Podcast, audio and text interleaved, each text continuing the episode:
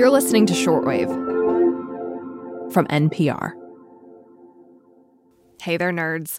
So this week, stargazers and space watchers were in for a real treat. My newsfeed, and possibly yours, was interrupted by eye popping images from the James Webb Space Telescope, or JWST.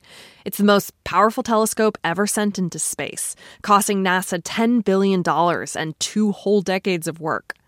And that work is finally starting to pay off, lighting up social media with photos of a galaxy cluster, a stellar nursery, and a portrait of our early universe just after the Big Bang, teeming with thousands of baby galaxies.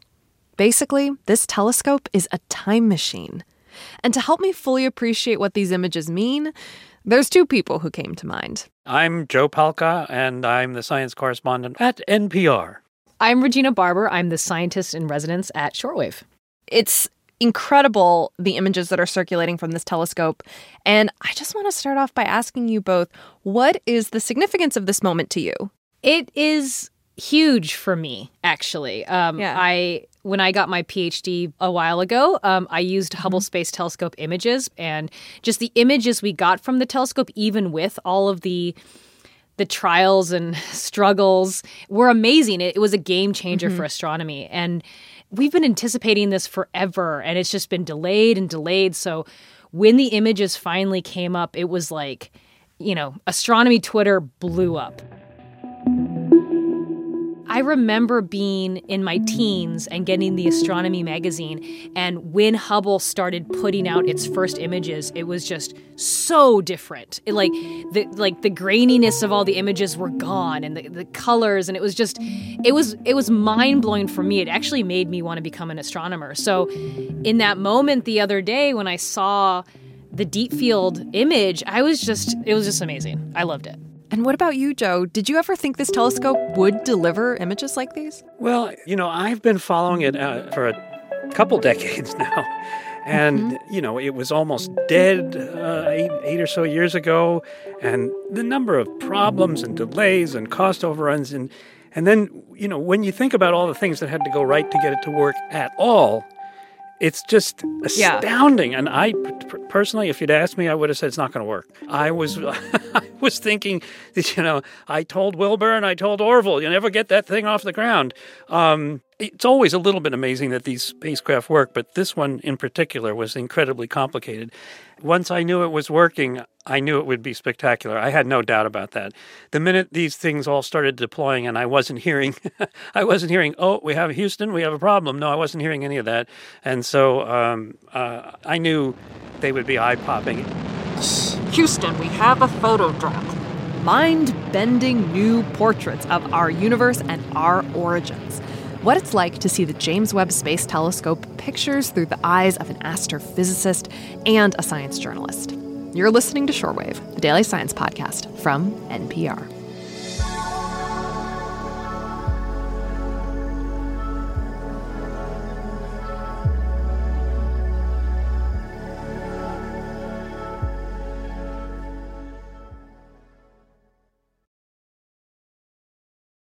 So let's talk about the images by naming our favorites. Okay. I, I know that's hard, but pick which one is your favorite and uh, what it shows.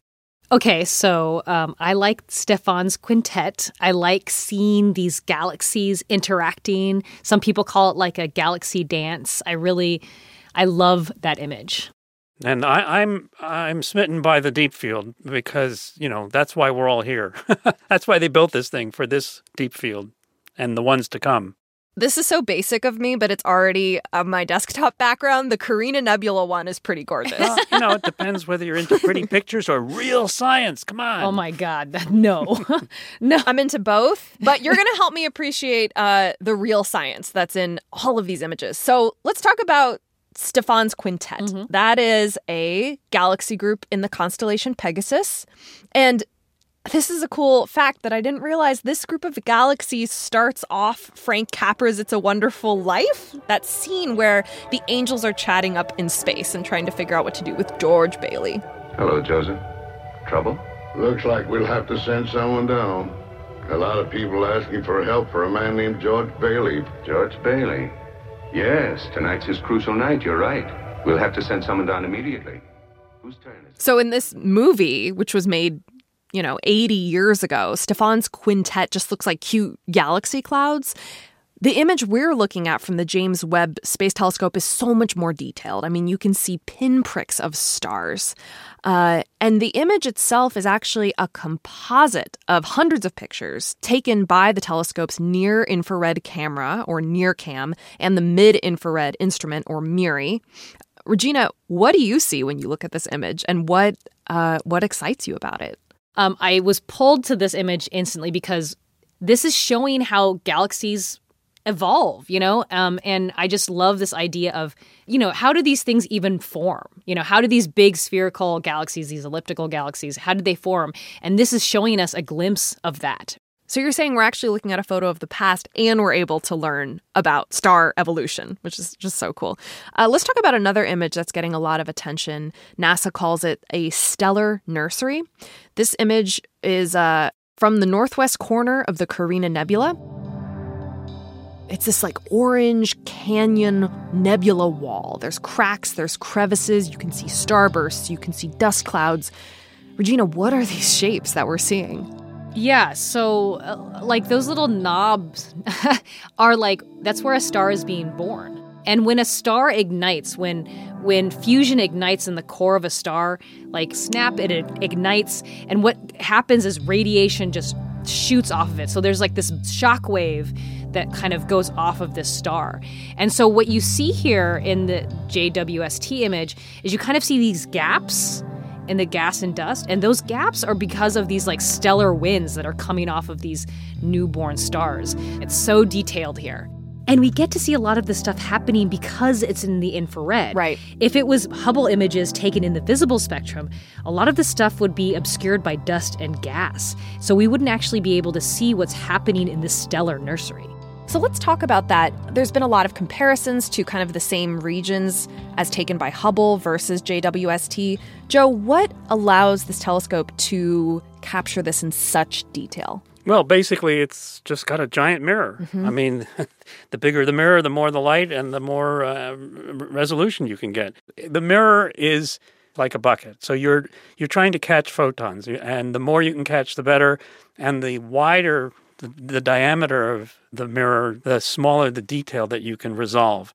Because you have this mirror that's about three times bigger than the mirror in Hubble, mm-hmm. then you don't actually have to um, wait as long to collect the same amount of photons, mm, right? So mm-hmm. that amazing deep field image that we're going to be talking about, um, that would have taken weeks for Hubble to to get with its smaller mirror. But with JWST, it only took 12.5 hours. Huh. Wow. And what light are we not able to see that the telescope is allowing us to see here? Infrared. So, you know, there's this visible spectrum. It goes from uh, red to violet, essentially. And if you go longer wavelengths than red, you get the infrared, and humans can't see into the ultraviolet or into the infrared. Some animals have a little more range in that regard. But this telescope was built with detectors that are looking for light in the infrared, and the mirrors themselves were designed to capture as much infrared light as possible. Right, right. Wow. Joe, I want to talk about your favorite picture, the deep field. It is an image containing thousands of galaxies, some formed shortly after the Big Bang. I don't know how to even describe what this picture looks like. Like, What do you think? How would you describe this? the first thing that came to my mind was early Jackson Pollock. Oh yeah, but I'm not. I'm not sure that's even fair. It looks like a lot of different sized blobs and squiggles and smears and circles and things like that to me it looks like you look down the barrel of a kaleidoscope filled with like uh, sequins and gemstones and you're turning it around. And what's making me say that is it's some of the light pieces are curved. So what is happening there? Why are they curved? So as soon as i saw this image i knew it was gravitational lensing. So what happens is that there is some massive thing in in space and what that massive thing is is a, is a cluster of galaxies and because it's so massive it actually bends space and time imagine like a trampoline all the kids are jumping, and then all the kids smush together and all hug each other in the very middle, and it's going to bend that trampoline, and you're going to have this dip in the trampoline, right? So if light can only move along the surface of that trampoline, then it's it's going to have to move along that curve. Very cool. Of all the images that were released, would you say this is the one looking back the furthest in time? Absolutely. I mean, this picture is the reason for an infrared telescope with a big mirror because what they're trying to do is see light from further away than anything has been able to be visualized before. So, what you do with these so called deep field is you find a patch of sky that basically doesn't have anything in it most of the time or is uh, missing a lot, and you just sit there and wait, and, and you begin to see little tiny red dots. Those little tiny red dots are going to be what we can see of the earliest galaxies to form in the universe, maybe 100, 200 million years after the Big Bang. And that's why this telescope was built to see something that ancient coming from a time when the universe was that young. Yeah. Wow.